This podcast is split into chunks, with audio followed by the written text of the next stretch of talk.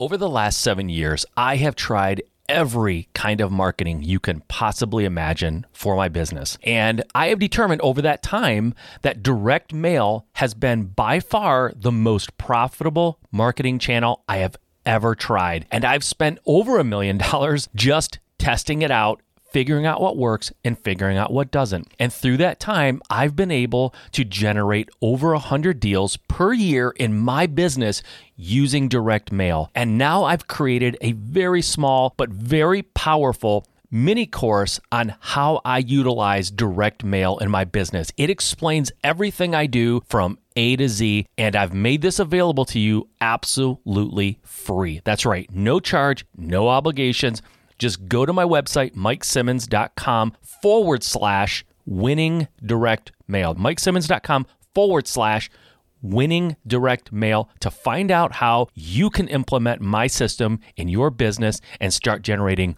more leads through direct mail. Go check it out. It's absolutely free. I can't wait for you to try it. So if it's an area that doesn't have, it has a lot of tourism that flows there, doesn't have a lot of hotels, and the local, uh, the local economy, the local businesses there depend on that tourism. That's a really safe bet to go and buy a property that's going to be a short-term rental there, because you know that if they regulate in a very restrictive way against short-term rentals, it's going to really hurt the local economy. You're listening to the Just Start Real Estate Podcast. If you're serious about your real estate investing business and need real answers, you are in the right place. And now, your host, Mike Simmons. All right, thank you for joining me on this show today. I appreciate you being here. I appreciate the fact that you're tuning in. I have another great one for you today. In fact, this one was so great that I asked them to come back for a part two. And I never do that. Usually my interviews are one and done. I can get everything in. I feel pretty comfortable that we've covered everything in one, you know, half hour to 45 minute interview. This one went 45, and I knew we had at least another 45 to go. And so I asked him to come back. Today on the show, I have for you James Svetec and Riley Oickle. It's the last time I'm going to say their last names. I think I nailed it. Uh, uh, but they are incredible. Uh, James is one of the world's foremost Airbnb experts. He has co authored uh, Airbnb for Dummies, and he's helped over a thousand students all over the globe leverage the power of short term rentals as a vehicle for cash flow and wealth. Uh, he is the go to expert when it comes to performance and streamlining operations, which we know is so important when you're going to run a business. You have to have good operations. Riley is a Canadian investor uh, who has mentored and specializes in multifamily residential investing through the BRRRR and Joint Venture strategy. Today, he owns a real estate portfolio worth over $8 million and has helped new investors buy their first property without wasting time and money on trial and error, which is huge. You guys know by now, you have to know, I am a huge fan of mentoring and uh, not wasting time and money trying to figure it out on your own. And to that end, by the way, uh, as I've mentioned in past episodes recently, I have a mission of helping 100 people hit their real estate goals. And if you want to be one of those 100 that work directly with me, one on one, not something that I delegate out to anybody else, it's me, I will help you I will jump in and help you build your company. You just have to reach out to me. You can reach out to me at mike at juststartrealestate.com or you can find me on Facebook at Mike S. Simmons or go to Just Start Real Estate on Facebook and just say, hey, I heard you. You're going to mentor 100 people. I want to be one of the 100. Somebody recently texted me and said they want to be one of the magic 100. And I like that. That's kind of cool. So if you want to be one of the Magic 100, reach out to me and let's get going. Let's get to work. One thing I like to see is results, and I like to see them quickly. And so I want to dial into your business and to you and help you reach those goals quickly. So let's let's get started. It's not too late. All right. But back to the interview, guys. Uh, James and Riley were absolutely amazing. Like I said, just got into a lot of great stuff, and I knew there was way more that I wanted to cover with these guys because they're really smart. They know what they're doing, and so we we asked them to do a part two. So this is part one of the interview with James and Riley. All right, guys. Without any further ado, let's learn some stuff about short term rentals and get educated. Here we go, James and Riley. All right, James and Riley, welcome to Just Start Real Estate. I appreciate you guys being here. I appreciate your time. Absolutely. Thanks for having us on. I am excited to have you on. I, I told you a little bit before we went live uh, that I am a uh, short term rental investor, new. Uh, lots of newbie questions that I have for you, but I'd like to dive into some maybe a little more sophisticated stuff that you guys I know deal with and some of the folks that you coach and mentor. And so uh, that's all great stuff that's ahead of us, but let's just set the table a little bit. If anybody hasn't heard of you guys in the past, um, just a brief background uh, why and how you came to being in the short term rental game. And some, I know you guys uh, do multifamily, there's some of that stuff in your background. So uh, just give us a little uh, a summary, maybe, of, of where you guys come from. You're, by the way, you're both younger guys, so you've not been doing this for 35 years, right?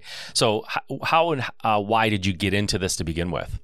Yeah, Riley, why, why don't you start off? It'll make kind of the story flow a bit better, I think. sure, sure. Yeah. Uh, how did I get started? Well, yeah, I would say um, quite a few years back, I started um, being curious about real estate investing no one in my background, like in, my family or anything, had ever bought or invested in property before. And um, so it was kind of like a brand new thing for me.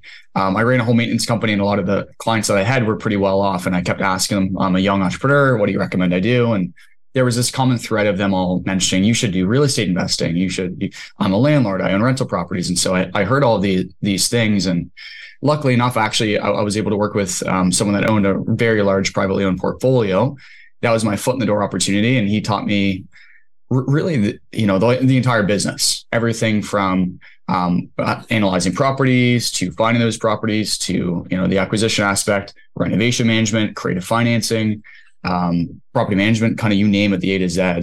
Um, and uh, it, was, it was really great. So I bought a, a few multifamilies with um, partners. So I did some joint venturing for creative financing and some vendor take back mortgages. I think in the States, they, they call it uh, seller financing. Yep up here in Canada, we go by by the VTB, so the vendor take back. And okay. uh, so yeah, I, I, did that for a few years, and then built a portfolio up. Um, I knew James from a um, previous kind of role that we had in, in, a company, and then we ended up essentially collabing because I knew James had an awesome background in operations and did property management for Airbnb and uh, was very world renowned, having written the book Airbnb for Dummies and all that good stuff. And so uh, it, it, was just a matter of time before we ended up buying property together, where I had a certain background and he did it too. And then, uh, and and so we started buying short term rentals, and uh, then we started helping people with buying short term rentals too. How long but, ago uh, was it that you started working for the the private owner of the large portfolio? How many years ago? Yeah. Yeah, it feels like 20. Okay. Um, I think it's on, on the calendar, it's six years. Okay. I always find it an interesting question when people are like, How long have you been investing for in the space? Because I was 80 hours plus a week, fully immersed. Like every waking moment was just like in, so they were like dog years basically. 100% yeah exactly so seven times six you've been in this for 42 years man. That's awesome. Yeah yeah. Because some people do it for five hours a week right? Yeah, and so it's like yeah, okay yeah. how long have you been in the space for? Well yeah. it's a big difference. Yeah it's relative. complete like immersion like that is totally different than dabbling on and off as a hobby for 10 years right? So that's awesome. No thanks. I appreciate that background and that that uh, description uh, James, what about you? How did you stumble into this crazy world? Yeah, so I I basically got started uh, actually like like Riley said, managing properties for other people on Airbnb. So that was a business venture of mine. Um, Riley and I knew each other uh, because we actually both worked with the same kind of home maintenance company there. And then when I left that, I branched off and started a, a property management company managing short term rentals in downtown Toronto. And so I got lots of experience with like listing them on Airbnb, how to optimize the property on Airbnb, how to manage them, how to manage like operations of that, like at scale with 20, 30 properties. And then got into like the online education space, got involved with a blog, ended up writing Airbnb for dummies and all this other stuff. So I was just like kind of fully immersed in the short term rental and Airbnb world, but had never actually bought and owned my own property. Um, it was always something I was interested in, but the whole idea of like, how do I find a good property to buy? How do I then finance that property? How do I deal with like maintenance and repairs and all this different stuff was just this big mystery box to me that I just had never actually opened up. Um, and so like Riley said, we got to talking one day and it was just this like really good synergy where I had all this experience with short term rentals, but had no experience with buying properties. Riley had all this experience with buying properties, but no experience with short term rentals. So then we kind of naturally came together and started buying short term rental properties together. And we each had those complementary skill sets. And then, like Riley said, that's kind of where we where we took off working together from. Nice. Can you give me a sense of uh, wh- where your your short term rental that you guys do together, your company, what does it look like right now today as we as we speak? Yeah. So right now, Riley and I um, co-own and individually own and own with uh, with partners a various number of short-term rental properties. So we've got um, we've got a fair number of cottage properties. Um, so like vacation type properties that are outside of Toronto, a couple hours, um, like typically you know near the lake, that sort of thing. Mm-hmm. Um, and then Riley's got a multifamily that's in a more urban setting uh, setting in uh, over on the east coast of Canada. Um, and so we've got our own portfolio properties, um, and then we also have uh, the uh, a business where we basically work with different investors, helping them to, you know, whether it's whether it's a lot of long term rental people that want to get into short term rentals, or people that just want to dip their foot into short term rentals for the first time. Okay, we kind of help people navigate that as well. Okay, so let me ask you straight straight away here: short term rentals uh, was a thing before COVID for sure, right? I mean, they, the people had short term rentals, Airbnb existed. COVID came, and I think it kind of exploded the industry, right? Um, specifically, I, I, would guess, and stop me if I'm wrong. I'm I'm saying things as if I know the facts, but stop me if I'm wrong. Uh, I think because people were concerned about being in close quarters, like in hotels, with you know they wanted the short-term rental experience so they could kind of distance and have you know the sanitation that they want. So it kind of exploded. Um, COVID is sort of in our rearview mirror for the most part, I think. Does that mean that short term rentals are going to kind of contract or become less of a thing? Is it too late? Did did people miss the the boom of short term rentals?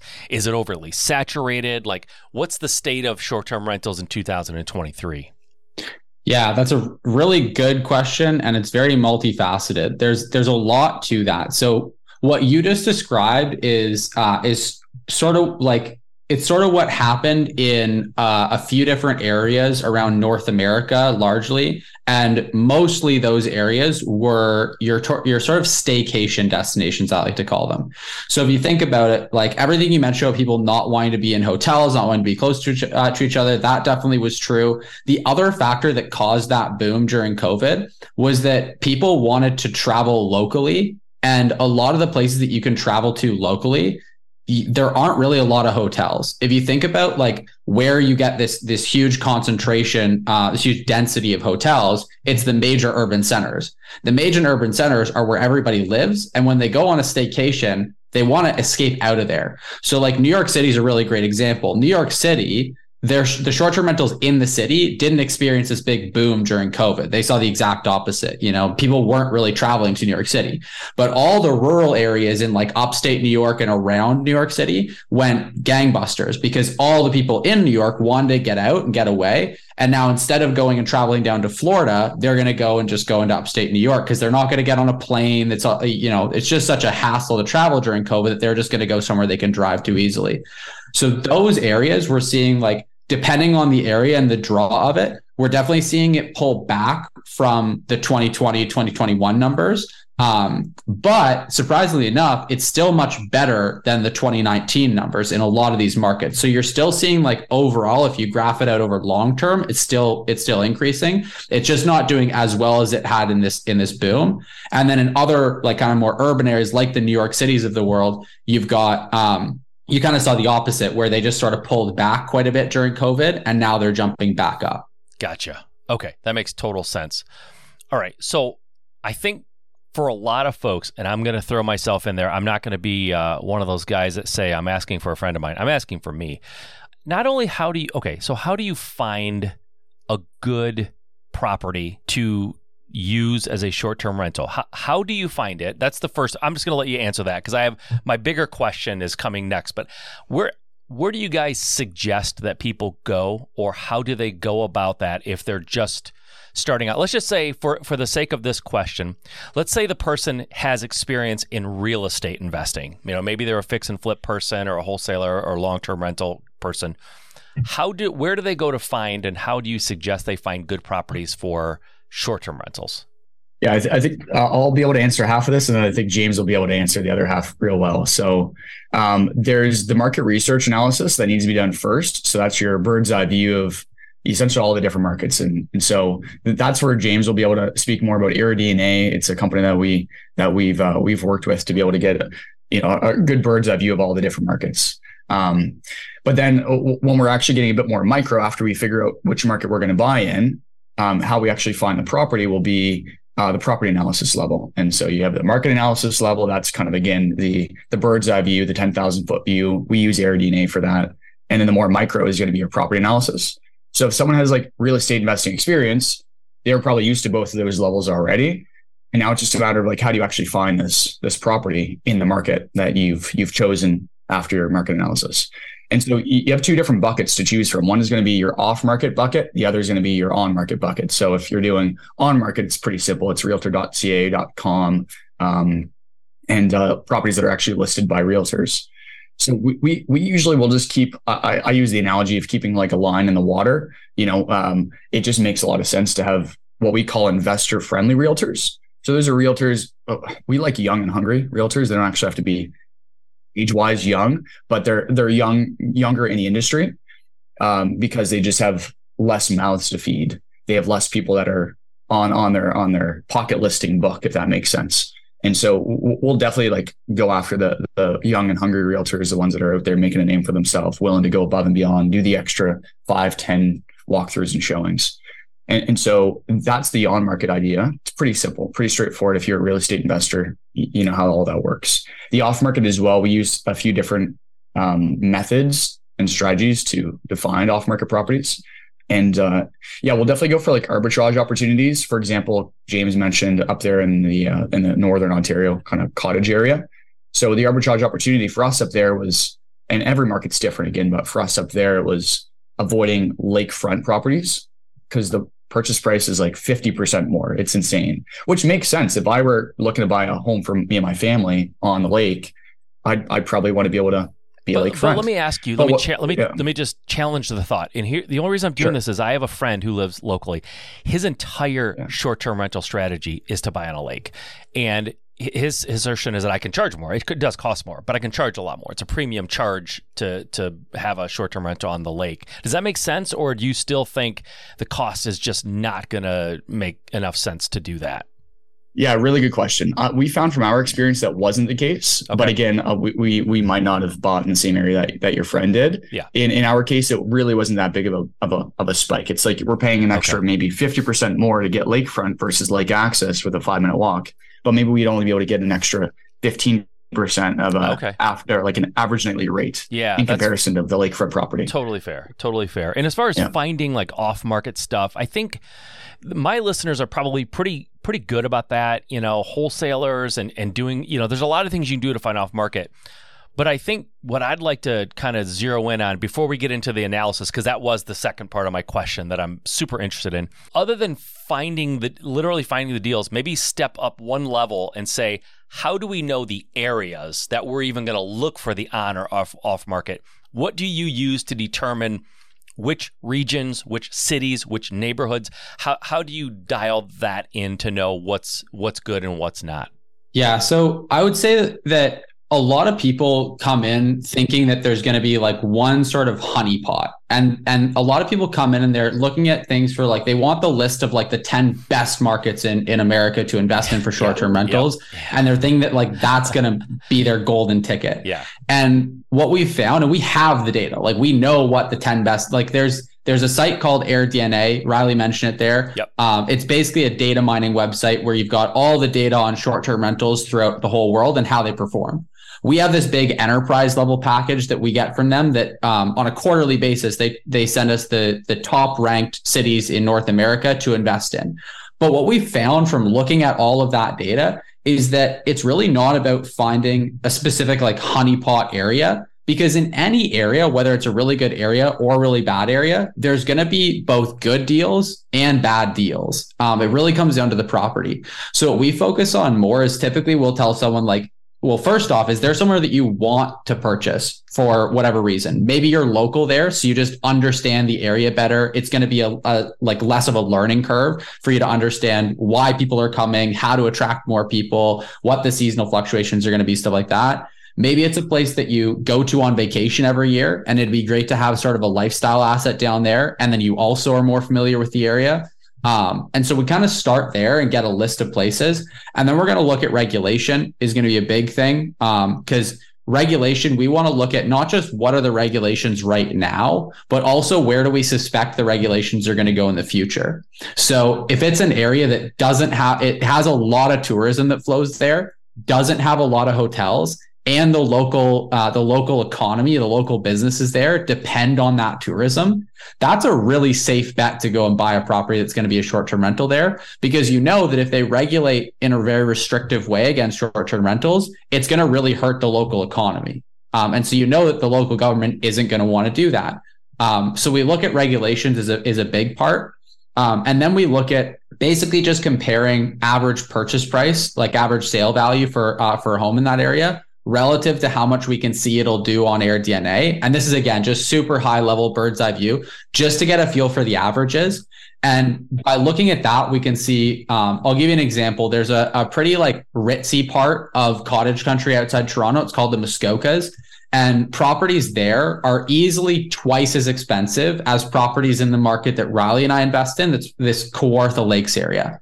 And those properties are really expensive because they're really prestigious. Like if you're, if you have a bunch of money and you live in Toronto, you go and buy a property up there to say that you have a place in Muskoka. There's a lot of prestige that goes along with it. Okay. But if you actually look at the numbers on, on AirDNA, people aren't willing to pay for that prestige of going to a the prestige comes with owning a cottage in Muskoka, but most people that are booking on Airbnb, they either don't know about that or they're not willing to pay a premium for it. Yeah. So you'll look at and you'll pay twice as much in that area but the revenue is the exact same gotcha. on AirDNA. Gotcha. So we're looking for that that relationship, and so you just want to look for for areas where you can get a good ROI on an average basis, and then it's the skill of going in and finding. Like I said, there's always going to be good properties and bad properties, even if you're in a good market. So then it comes down to like finding the exact property that actually is a good fit. Okay.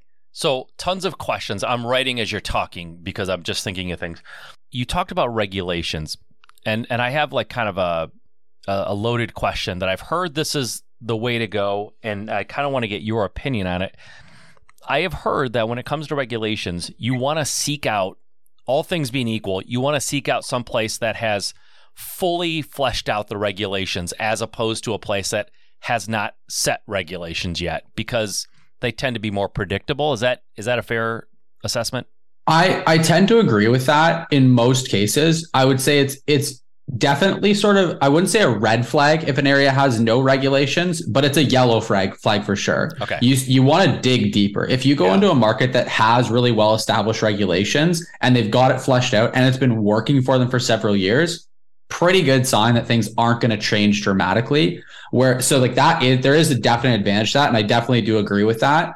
Um, that being said, if you're looking at area in an area, it looks really good, you're really excited about, it, and it doesn't have regulations I'm not saying don't buy in that area, like just write it off completely.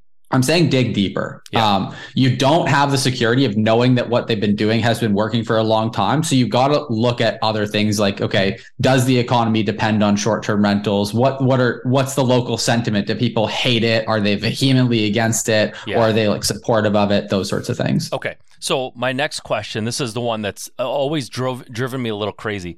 When it comes to regulations, how do you is it, seems so laborious to figure out what the regulations are and then for gosh sakes figuring out public sentiment of the area? Like where is that aggregated? Like how do you guys when you're gonna if if you're gonna go into a new area that you truly don't know but maybe your data has shown it could be a good area how do you go about figuring out or how do you tell your students to figure out what the regulations are and then what you might expect based off of public sentiment in that area. Like, I know, well, I don't know, but I've asked this a hundred times to people. There is no central place where you can type in, you know, Atlanta, Georgia. Boom, here are the regulations, and here's what's coming down the pipe, and here's what you can expect. Like, nobody's done that that I know of, but where do you guys go for that information? Yeah, it's actually I think a lot of people get get lost just and they experience this overwhelm that you're describing. Um, and you can actually simplify it quite a bit do a quick Google search and specifically look for the government website. Like don't go to the to the result that comes up for like the news article by the local newspaper about short-term rentals and what might happen with regulations at some point in the future.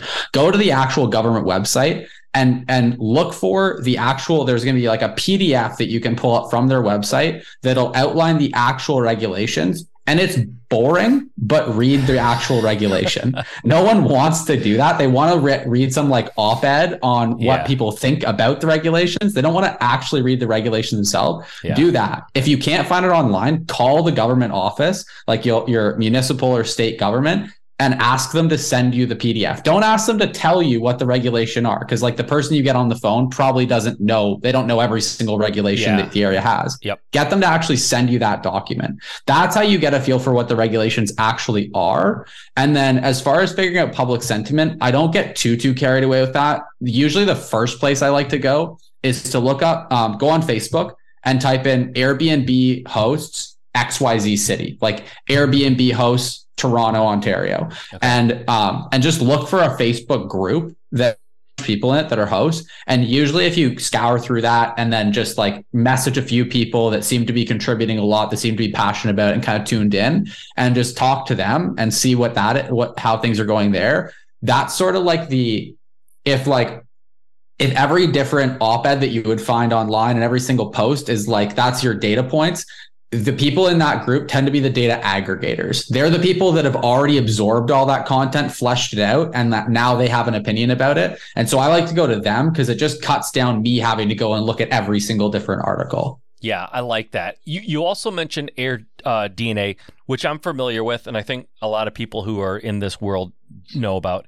Uh, one qualifying question: Are you guys are you guys connected to them somehow professionally or anything, or is just a resource that you use? Uh, like we have no financial incentive working with them by any means, um, Okay. but we pay them a bunch of money so that we can get a whole bunch of Sure. data for them. So we work with them very intimately, Got but it. like no financial incentive. Yeah, yeah, yeah. So I'm going to ask probably a loaded question. I think I can uh, assume your answer, but how reliable is the data from AirDNA? Could could someone or do you suggest someone when they're doing the actual analysis, property analysis, that they use D- AirDNA as their bible or do you suggest other sources that they use to determine vacancy rates, nightly rates, all those kind of things? Do you just go straight to AirDNA and that's that's it or are there, are there other places? Um, there are other places. So there's uh, like the other main two are AllTheRooms, and then Mashvisor a little bit. Um, AllTheRooms is is good. They've got a bit of work to do. So I work relatively closely with their team as well. Love the software, love the team there. Um, but I find that their their user interface just isn't quite where it needs to be. Okay. Um, so I like them, um, and I would use them if they have data for your area. Okay. AirDNA is is my go-to, and I would say that the data is really solid as long as you um, as long as you know how to use it. So it's definitely one of those things where it's like it's a really really great tool, but if you don't know how to use it, you can be led astray. And I see people posting all the time, but like AirDNA projected that my property would do hundred thousand dollars this year, and it's only doing sixty. Um, and my question is always, when you say AirDNA projected that, what do you mean? Because like AirDNA doesn't tell you how much your property will do. It tells you how much other properties in the area are doing. And so you had to infer from that data how much your property would do, and you probably inferred incorrectly.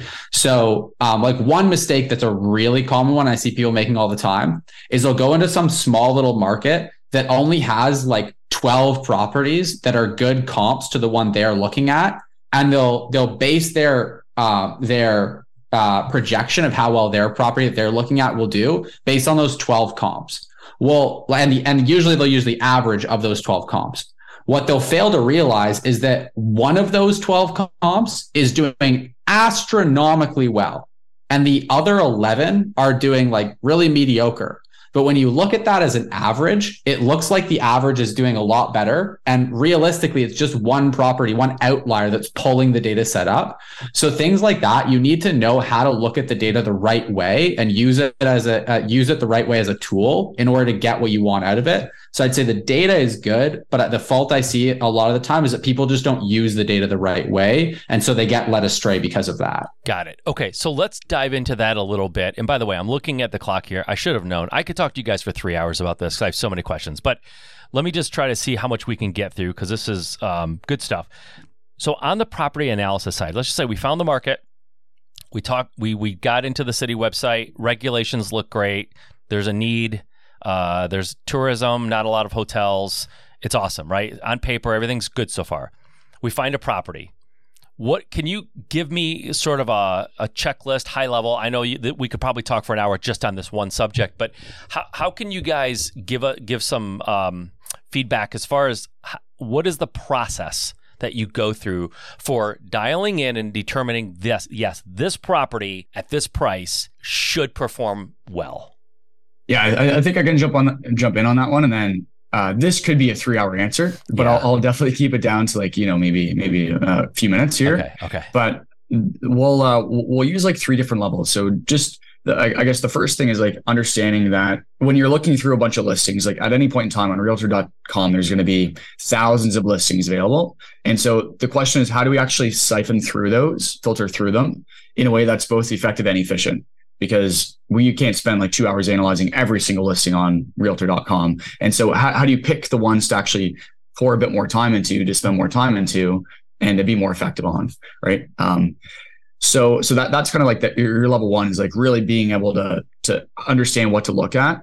Honestly, the, the first thing that we'll do is figure out okay well how much do we do we suspect that certain types of properties will do revenue wise and so that comes from what james just said. That's that that's going to come from doing your preliminary research around the market understanding what properties are doing understanding like how to siphon through that data too.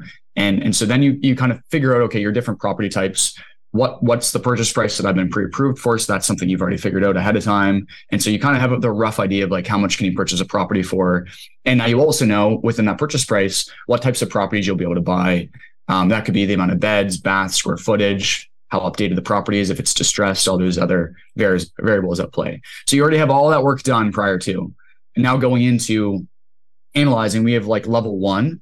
And so level one is we're going to take what we assume, what we're projecting or predicting the property to do in revenue in in one year, and we're going to divide it by um, or, or, or sorry, um, in one month, we're going to going to divide it by the purchase price, whatever the list price is. We actually don't know what the purchase price is, but whatever we, uh, what whatever we think the purchase price will yeah. be, because sometimes the property is listed for a million, but based on the bidding wars in the area, maybe we think it's going to go for 1.1. Okay, and so we're going to run the math on that. All right, so so the pre- predicted purchase price and so this is a quick little equation. I call it paper napkin math. It's not perfect, but it works a lot of the time. Yep. And so you just take whatever you think that monthly revenue will be for the property on average, divide it by what you predict the purchase price to be. If it's equal to or more than 1.5%, then we'll go ahead and we we are going to spend some more time um, looking into it. So this is actually commonly referred to as the 1% rule for long-term rentals. Yep. We've just revamped it for short-term rentals. And the reason why is there's just way more revenue naturally, but there's also more expenses. Yep. So on average, it all works itself out, right? Yep. Yep. That's our level one analysis. Level two will be a bit more detailed. Like level one should really take like if you have some quick math and you already have your preliminary research done, shouldn't be any more than like 30 seconds to do some quick math on a calculator for your level one. And so that's a quick way to look through all the listings, right? Um, and and so the next level is going to be our, like robust or you know whatever spreadsheet you have like a, a, very thorough spreadsheet where you're going to be plugging in all the numbers. So you're going to be plugging in um, you know all the expenses what those are the revenue figuring out your cash on cash roi your total roi all these other metrics that we look for. And um, and you have to know your your this is something i think a lot of people get tripped up on. Like when we're working with people that are beginners in this space they usually will analyze based on emotion. They're like, I know the area well. I have a good feeling about this property. I think it's going to do well. Yeah. That's that that just doesn't work as an investor. Yeah. You need to be very, very analytical and take the emotions out of it. And so what we'll do is we'll go in to our analysis knowing we we're looking for a property that needs to hit these criteria. And so every investor needs to have standards. Um, and based on those standards, well, you need to know um, what it's going to take to hit them. Because if someone needs to hit a 40% total ROI, well, it's like it's going to take you probably a bit longer to find that property than it will for someone else that has a 15% total ROI standard. But going in with those is important. We usually will use like a 15% cash on cash ROI as a minimum and like a 25% uh, total ROI as a minimum as well. So those are two of the metrics that we um, that happens at level two. And then simply level three is going to be doing a, a a, a, much deeper dive. Level two is usually about 20 to 30 minutes, and level three will be maybe like an hour. That's when we're going to get the as is comps. Um, if we're doing a renovation, the after repair value comps from our realtor, and then we, are also this is a get a uh, again a bit different for short term rentals, but getting comps on AirDNA. So finding like uh, comps that either support or might not support the property that we're looking to buy. Is that level Right, three and, analysis um, where you look at the outlier and you realize, oh, there's this one property that's just going crazy and it's it's the outlier, and so you have to maybe disregard it. Yeah, yeah, we're going we're, we're going much deeper in AirDNA and and really um really stress testing the data um because we've created like a very guesstimate approximation at Yeah. level one for what we think the property will do for you know monthly average revenue. And uh, and now level three, it's like okay, we, we need to be sure on this one because after we do level three, we're usually putting in an offer immediately after Okay. if the numbers make sense. You guys mentioned arbitrage, and I want to, I want to, I'm going to go back to the like the data, but you mentioned arbitrage. What part of your, uh, y- your personal plan and what you kind of teach other people is the arbitrage model, right? Renting uh, property from an owner, and then you're renting it out as a short term, but you're you rent it as a long term. You're renting it out as short term. How how much of that do you guys get into? Is that a thing for you?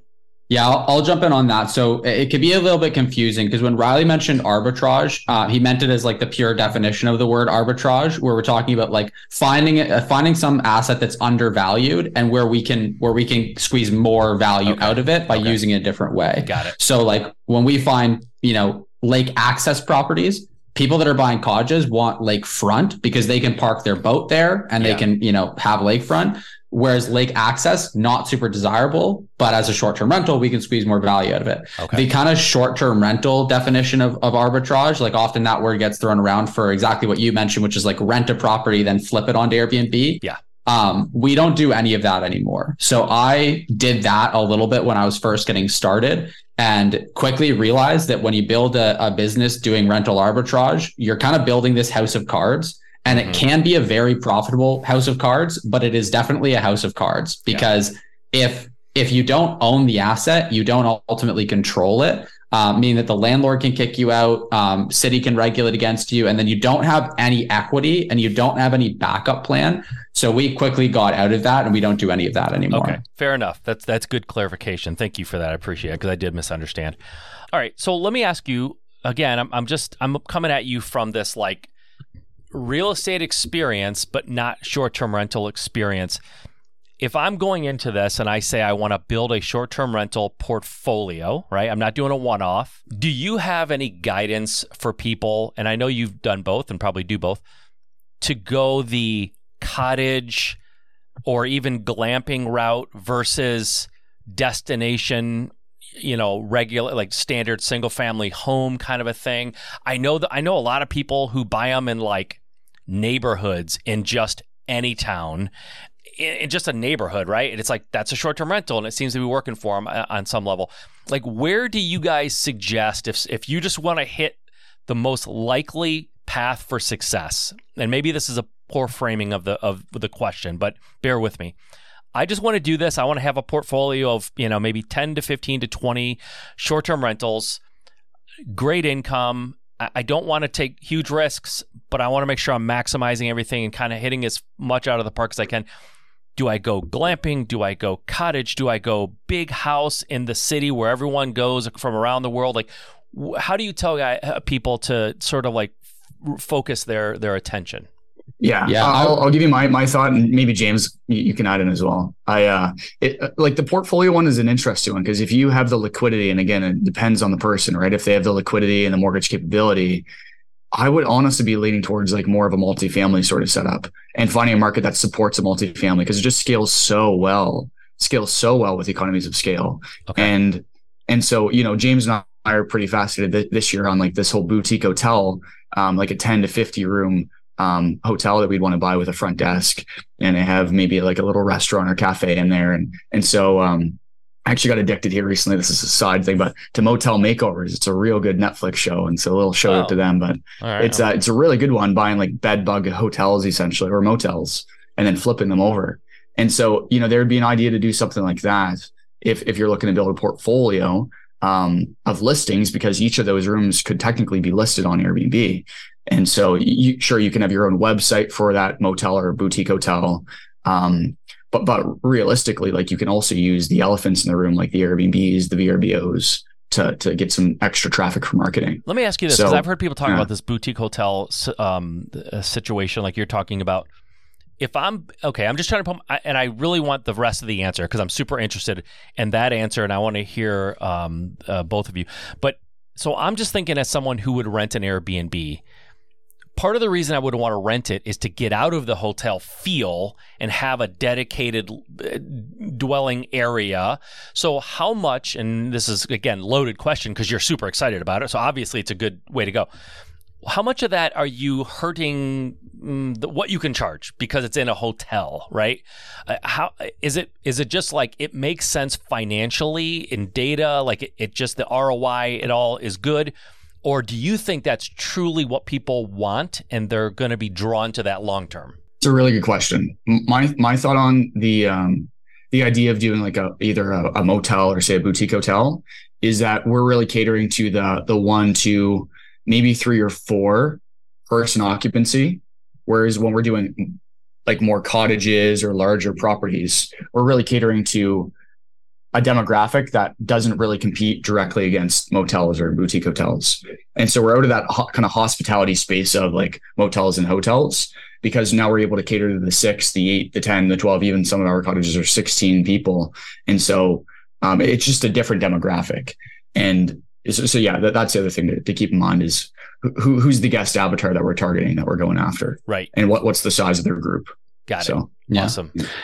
And I can I can share as well. Like on like you mentioned, uh, I think a lot of people look at this um, and they see Airbnb. Airbnb has built this like real brand around what it is and what it's all about. And Airbnb really is more and more becoming all about the stays that you just described. You know, the the larger groups that are getting to a house that are going for some kind of unique experience. Um, but at the end of the day, Airbnb is just an OTA. They're an online travel agent. They're they're a website people can go to to book properties. And so when you when you buy a, a property that fits really well with Airbnb's uh, demographic of who books with them, you can just list it on Airbnb and do really well. So, like a lot of our cottages, we don't even expand them out to other OTAs. We just leave them just on Airbnb because they do really, really well on Airbnb alone. Whereas with a, a play like Riley's describing there with the boutique hotel, you're probably not going to be able to rely on just Airbnb to drive your bookings. You're probably going to want to also list it on booking.com. You're probably want to also going to get it up on Expedia. You're probably also going to want to have your own direct booking website. So there's a difference in the way that you would go about running it to match up with that difference in demographic of who's actually going there. Got it. I got it. That that's great.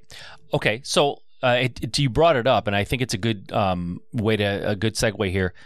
Airbnb appears to be most interested in promoting experiences, experience stays. So when I talk about these people that I know more than one person who will buy a three bedroom brick ranch in a subdivision and make it and put it on Airbnb. And some of them do pretty well. I mean, I, well is a relative statement. What does that mean? You know, a lot of these are like they buy them for 150,000, they put a little money into it and they're cash flowing net cash flow $1,000 a month, right? And they're like I'm going to do 10 of these and I'm going to make $10,000 a month and, you know, whatever. When you're when you're advising folks, when when you're talking to the people that in your in your program who are asking, do you do you tell them a maybe the types of if they're going to go for single family, they're not going to do boutique hotel or multifamily do you give them some generalized uh, direction on what they might want to think about doing uh, in terms of like even bedrooms? Like, how do you guys feel about a two bedroom house? Right. And I'm sure they all can work. But if I'm just sort of like saying, let's 80 20 this, um, what do you, I guess, let me ask it a different way. What do you avoid? What, what do you tell people? Eh, it, it could work, but it's not worth the risk when there's so many other opportunities. Maybe don't look at these types of properties. Is there something that you could say there? Yeah, I think 80 20 is a good way to look at. It. There is a really good kind of rule of thumb that, again, doesn't apply everywhere, but it is a good kind of 80 20 if you want to just break it down and have an easy way to look at it. Is that with when you're investing in multifamily, the idea is that like multifamily long term, the idea is that it's better because you're paying for one roof one HVAC, like one of all those other those other things, and you're getting more units and therefore more rent. And the same sort of thing can be the same sort of general idea can be applied to short-term rentals when you look at one bedroom versus two bedroom versus three bedroom.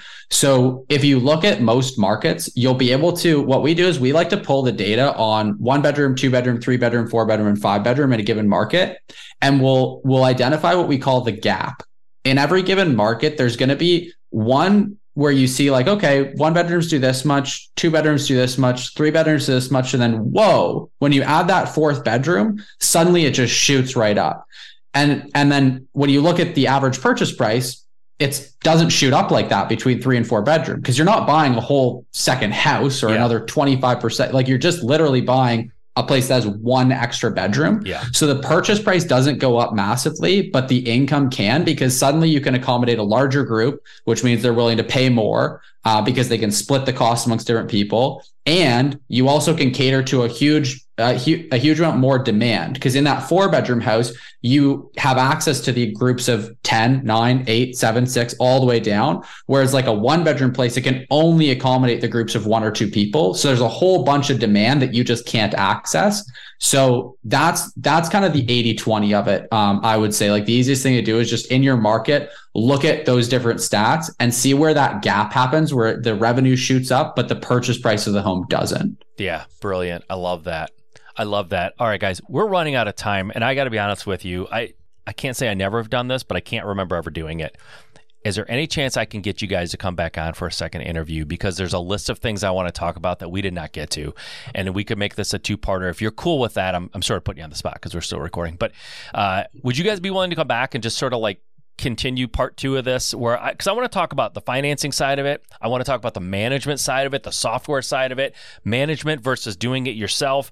Listings and the science behind what is what do you do on a listing to make it stand out or how do you you know not get lost in the shuffle? Are you guys are you guys cool with doing that coming back on in, in a in a short time here to do a, a second part yeah, 100%. Okay, cool. We'll set it up offline. But before we go here, talk to me a little bit. I've referenced it a few times, but you help folks do this more than just getting on podcasts and just dumping value all over the place like you did today.